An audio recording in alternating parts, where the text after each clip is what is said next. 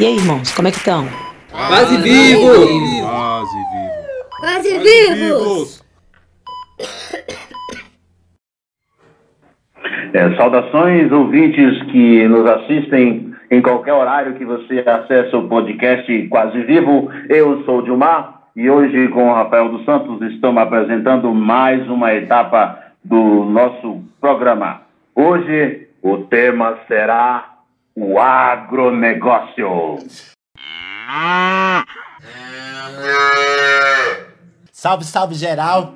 É, sejam aí todo mundo bem-vindos, bem-vindas. De todas as formas, estamos aí começando o nosso programa. Como o Gilmar já disse, falar desse tema perigosíssimo para vocês: o agronegócio.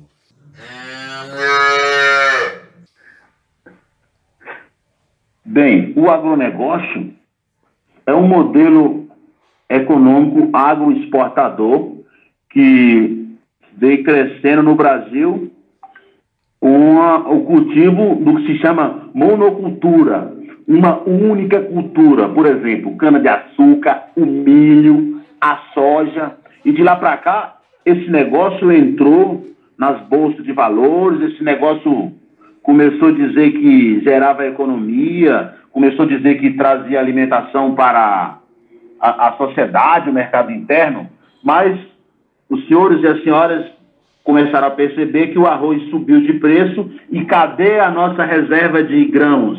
Cadê o nosso mercado de grãos? É, eu não sei se vocês lembram, o, até o senhor presidente falou assim: gente, para com isso, nós temos que ser mais patrióticos. Mas o negócio é que o arroz estava sendo vendido em dólar e esse commodity, que é essa, essa produção com pouca variação, né, de quebra assim, de indústria, e o negócio estava muito atraente para pensar no país.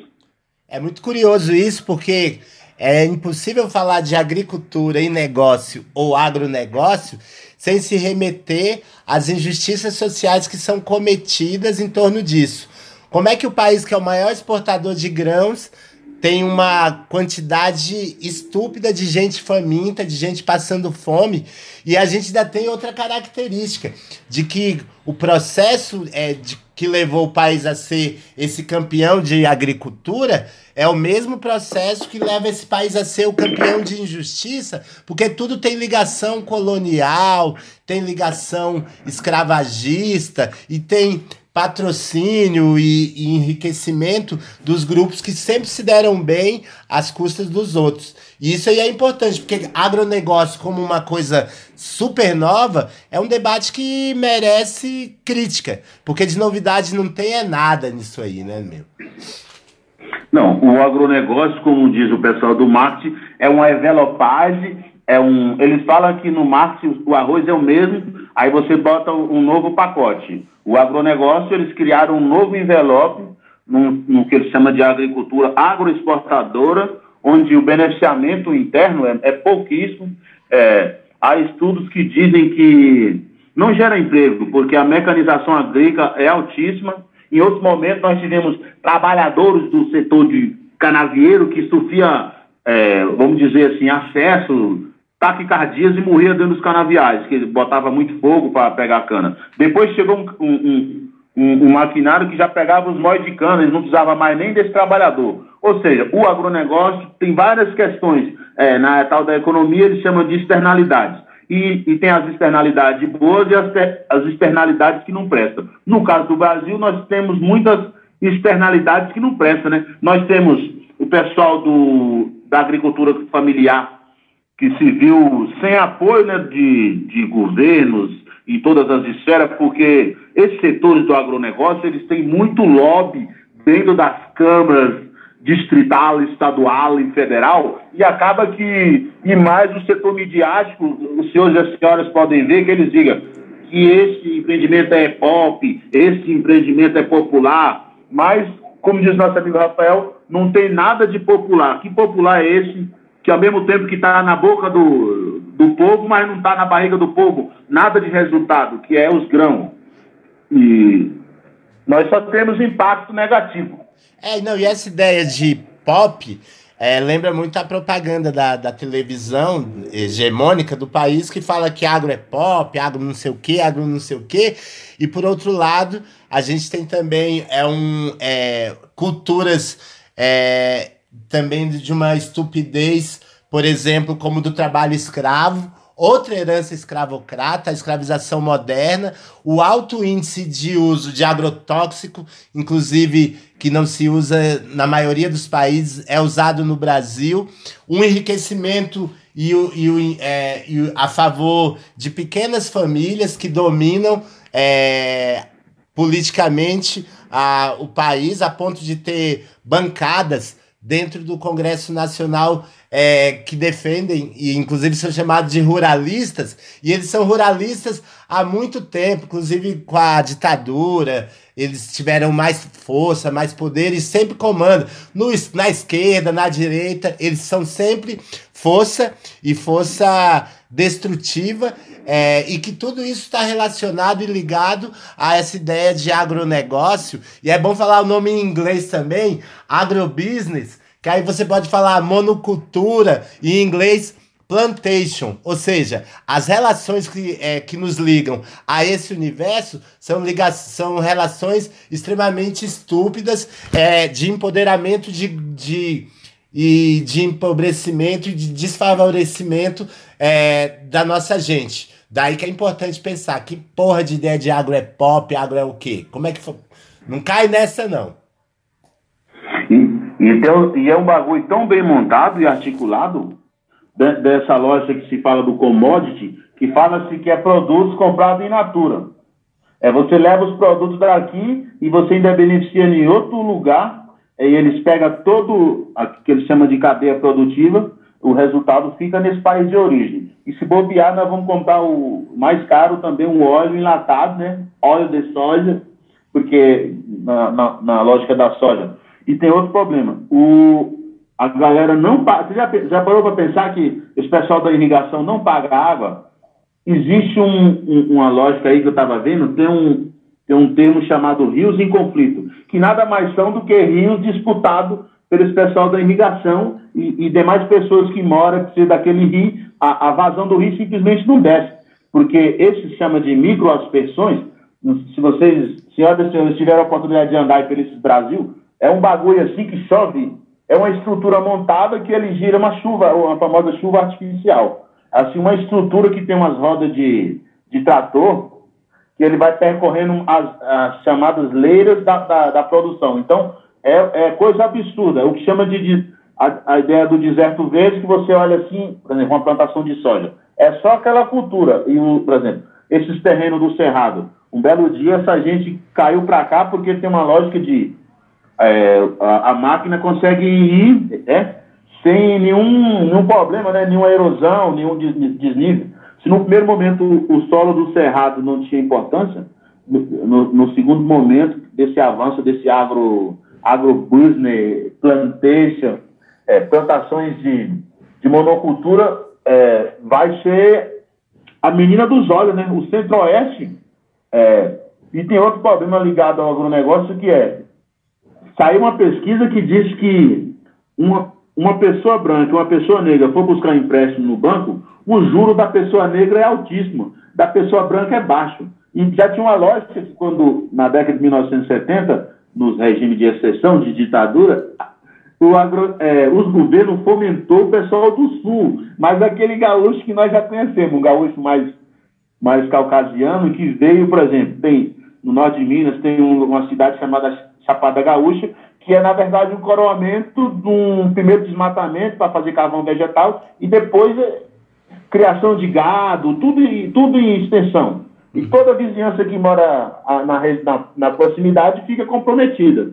E é importante também pensar isso, a ligação com as queimadas, a, a ligação também com os, os assassinos de líderes a, do, da, da agricultura familiar, os assassinos de os assassinatos de quilombola, os assassinatos de comunidades indígenas. Tem dados, por exemplo, da pulverização do agrotóxico, que é responsável por, por acabar com vidas, além de tá, que o agrotóxico está ligado a, ao suicídio. E tem cidade, por exemplo, no Mato Grosso, que o, o alto índice de suicídio é, tem ligação imediata com a pulverização do agrotóxico, que, tá, que constrói não só aquela ideia das depressões, mas também a, o avassalamento da sua própria agricultura, da sua subsistência, e quando não é o agrotóxico vindo de cima, são as balas dos, dos donos, é, dos poceiros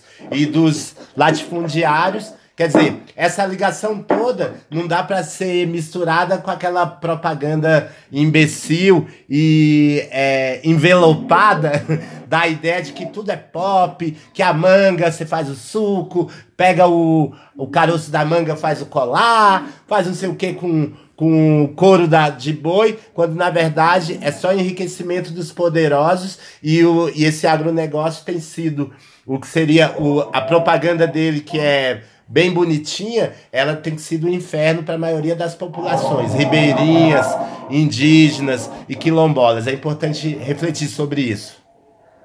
Não, sem dúvida. É, a gente pode perceber que quando pensou num, num, plano, num plano de enfrentamento a esse mal terrível que assola esse, esse nosso tempo, é, a primeira coisa que essa galera começou a dizer foi que todo mundo ia ter que trabalhar, porque buscar um subsídio né, de emergência era uma coisa de gente vagabunda, a gente tem que fazer. Mas os primeiros que ganham subsídio no, no tal do Brasil é essa, essa categoria de agronegócio. E, e eles também fomentam, dizem que são produtores, que abastecem essas grandes redes também transnacionais, que nós podemos falar nomes aqui, é, empresa de, que nasceu na França, empresas que supostamente nasceu no Brasil, mas que foram vendendo as ações. Então, a maioria do, do, do capital de investimento delas é do, de gente gringa. Nós temos também esses setores ligados ao setor do, do minério, é o que ele chama mesmo. É, é importante desmistificar os apelidos, né? O que, que é bancada, boi, bala e bíblia?